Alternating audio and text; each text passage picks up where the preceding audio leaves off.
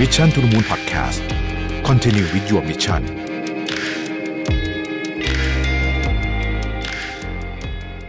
สวัสดีครับยินดีต้อนรับเข้าสู่ Mission to the Moon Podcast นะครับคุณอยู่กับประวิทย์หานอุตสาหะครับ วันนี้ผมเอาบทความจาก Harvard Business Review นะครับชื่อว่า Holding on Your Marketing Budget in a Downturn นะฮะก็คือว่าในช่วงเวลาที่เศรษฐกิจไม่ดีแบบตอนนี้เนี่ยนะฮะ เรื่องของการใช้งบประมาณด้านการตลาดเนี่ยเราจะพิจารณาอย่างไงบ้างนะครับซึ่งต้องบอกว่าจริงๆเนี่ยในช่วงเวลาที่เศรษฐกิจไม่ดีเนี่ยนะครับงบประมาณที่ถูกขอใช้คำว่าเพ่งเล็งมากที่สุดแล้วกันเพราะว่าบางทีมันก็ไม่ได้ถูกตัด แต่ถูกเพ่งเล็งมากที่สุดเนี่ยก็คืองบประมาณด้านการตลาดนี่แหละเพราะว่าสำหรับหลาย ๆ องค์กรนะครับอย่างเช่นองค์กรอย่างของผมเป็นต้นเนี่ยงบประมาณด้านการตลาดเนี่ยถือเป็นงบประมาณที่สูงที่สุดเลยก็ว่าได้นะครับเพราะฉะนั้นแน่นอนครับอะไรที่เป็นเงินก้อนใหญ่นะครับ ก็จะต้องถูกเพ่งเล็งนิดหนึ่งนะฮะแล้วก็คนที่ดูแลรับผิดชอบเรื่องนี้เช่น CMO นะฮะต่างๆเนี่ยก็จะเป็นช่วงเวลาที่ที่ต้องคิดอะไรเยอะนิดหนึ่งนะครับแต่อย่างที่บอกมันไม่ได้หมายถึงว่าจะตัดเสมอไปนะฮะก่อนอื่นเลยเนี่ยเรา เวลามีวิกฤตอย่างเงี้ยตอนนี้เราเรียกว่าเราอยู่ในวิกฤตแล้วล่ะนะครับ ก็วิกฤตมากวิกฤตน้อยก็ขึ้นอยู่กับอุตสาหกรรม ขึ้นอยู่กับประเทศ แต่ว่าผมคิดว่าเราเราเรียกได้แล้วล่ะว่าเราอยู่ในวิกฤตแล้วตอนนี้เนี่ยนะครับสิ่งหนึ่งที่เขาบอกในบทความนี้ตั้งแต่แรกเลยเนี่ยคือบอกว่า เวลาเราอยู่ในวิกฤตเราก็ต้องเรียนรู้จากวิกฤตก่อนนะฮะ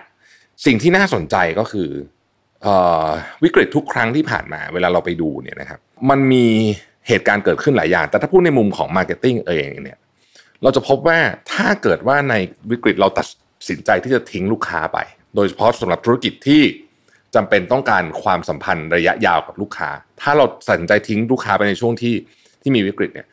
การจะเอาลูกค้ากลับมาเนี่ยต้นทุนมันจะสูงแบบมโหฬารมาก แล้วหลังจากจบวิกฤตเนี่ยเราจะออกสตาร์ทช้ากว่าคู่แข่งเยอะนี่คือสิ่งที่เป็นสิ่งที่เกิดขึ้นในในวิกฤตที่ผ่านมานะฮะเป็นเป็น pattern ซ้ำๆนะครับ ดังนั้นเนี่ยคำถามก็คือว่าในฐานะคนที่ดูแล budget เรื่อง marketing นะครับหัวหน้าแผนกการตลาดหรือว่า CMO หรือใครก็แล้วแต่เนี่ยจะทำอะไรได้บ้างในช่วงเวลาแบบนี้นะครับข้อที่หนึ่งเขาบอกว่าคุณจะต้องมีความสัมพันธ์ที่ดีมากๆกับ C level คนอื่นๆนะครับ CFO COO CEO อะไรต่างๆนะพวกนี้เนี่ยเพราะว่า การอธิบายเรื่อง concept ของ marketing spending เนี่ยนะครับทุกคนจะต้องเข้าใจตรงกันและอยู่ on the same page อยู่หน้าอยู่อยู่หน้าเดียวกันจริงๆนะครับเพราะว่าถ้าเกิดไม่เป็นอย่างนั้นเนี่ยถ้าเกิดว่าไม่มีการอธิบายถึงการใช้แล้วและและทุกคนมองมันว่ามันเป็นค่าใช้จ่ายแบบเหมือนอย่างอื่นเนี่ยนะฮะสิ่งที่มันจะเกิดขึ้นก็คือว่าเวลาทุกคนโดนแรงกดดันจากเรื่องวิกฤตเศรษฐกิจเนี่ยนะเราก็จะใช้เงินไปกับอะไรที่มันเห็นผลเร็วๆนะครับ เช่นอะไรอะไรที่รู้สึกว่าเฮ้ยมันมันมันมันได้ยิงไปแล้ว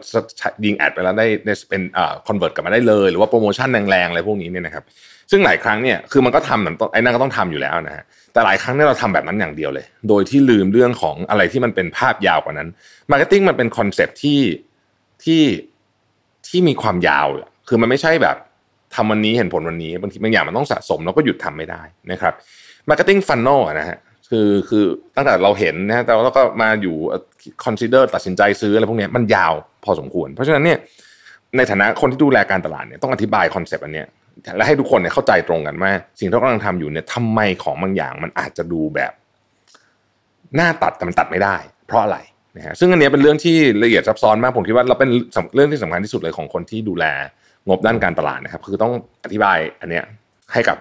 คนอื่นๆ ที่เป็นผู้บริหารระดับสูงเหมือนกันได้นะครับ อันที่สองนะฮะบอกว่าให้ไปหา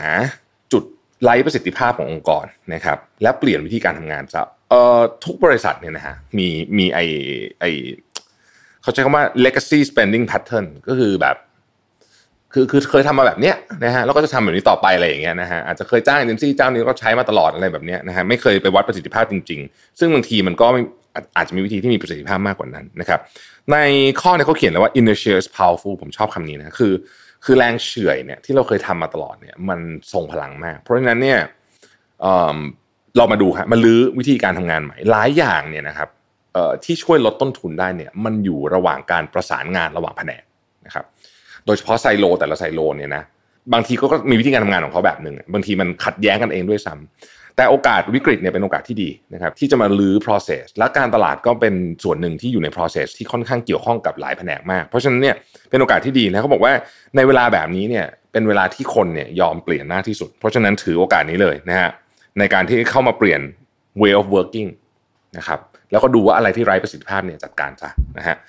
แล้วก็โยกย้ายทรัพยากรไปในที่ที่ถูกต้องนะครับผมยกตัวอย่างอันหนึ่งแล้วกันให้ฟังว่ามันสามารถทำอะไรได้บ้างนะครับ ผมเชื่อว่าหลายท่านเนี่ยอยู่ในองค์กรที่ที่มีสินค้าเยอะๆนะฮะแล้วเราก็จะมีสิ่งที่เรียกว่า product class ใช่ไหมฮะ A B C D อะไรแบบนี้นะอันเนี้ยอาจจะเป็นช่วงเวลาที่มันนั่งพิจารณาว่าเอ้ยเรายังควรจะจัดคลาสแบบนี้หรือเปล่านะฮะแล้วคลาส A เนี่ยมันยังเป็นคลาส A อยู่จริงหรือเปล่านะครับแล้วจำนวนของที่อยู่ในคลาส A B C D มันควรจะเป็นแบบนี้หรือเปล่าเนี่ยผมยกตัวอย่างแค่นี้นะฮะ บางทีเราจะพบว่าเฮ้ย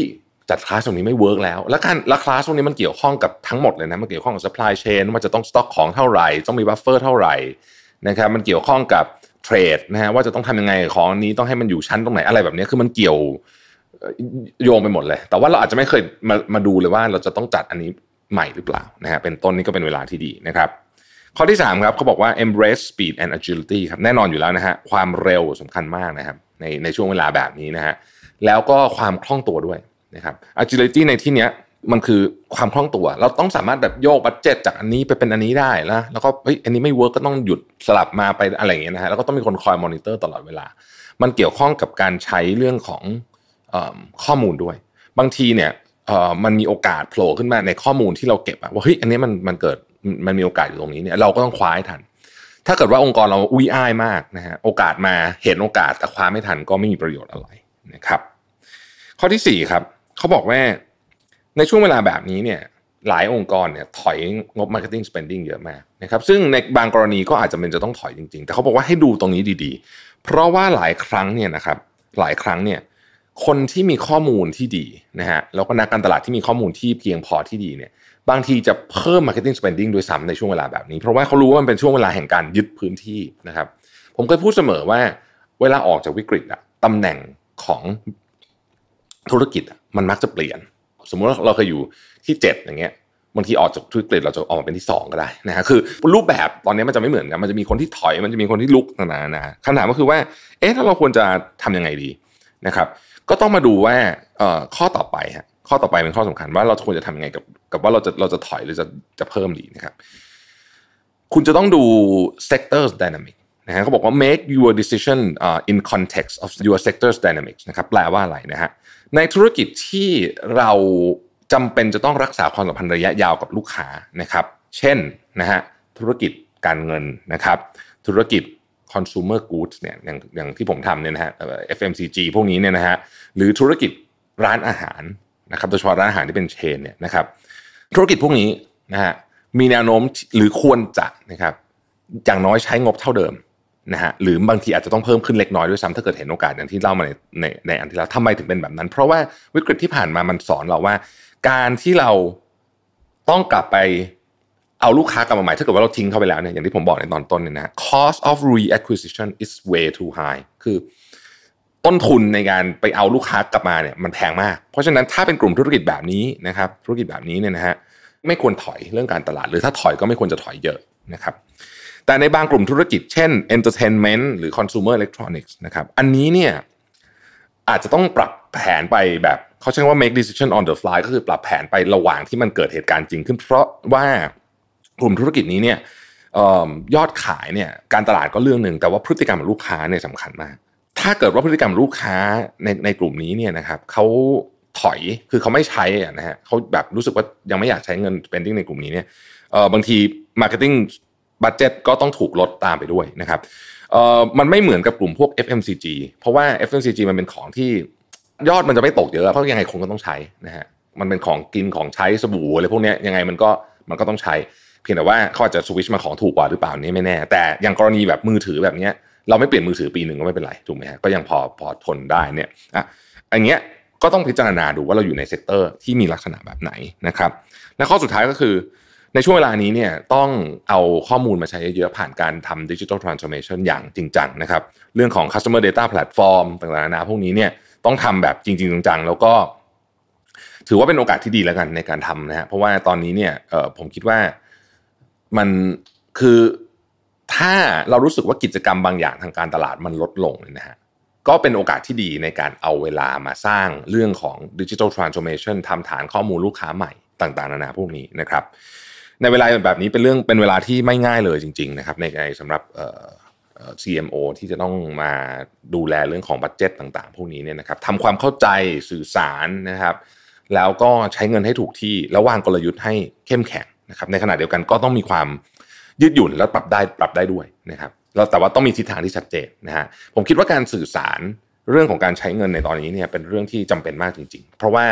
องค์กรที่ไม่สื่อสารกันเนี่ยนะมันก็จะเกิดความการตีความกันไม่ได้ว่าเฮ้ยนี่เวเวลาแบบนี้ยังกล้าใช้เงินอย่างนี้ได้ยังไงอะไรเงี้ยบางทีมันมีเหตุผลเหมือนกันที่ต้องใช้นะครับ เพราะฉะนั้นเนี่ยหวังว่าบทความนี้จะเป็นประโยชน์นะฮะสำหรับท่านที่อยู่ในสายงานการตลาดนะครับขอบคุณที่ติดตาม Mission to the Moon นะครับแล้วเราพบกันใหม่พรุ่งนี้สวัสดีครับ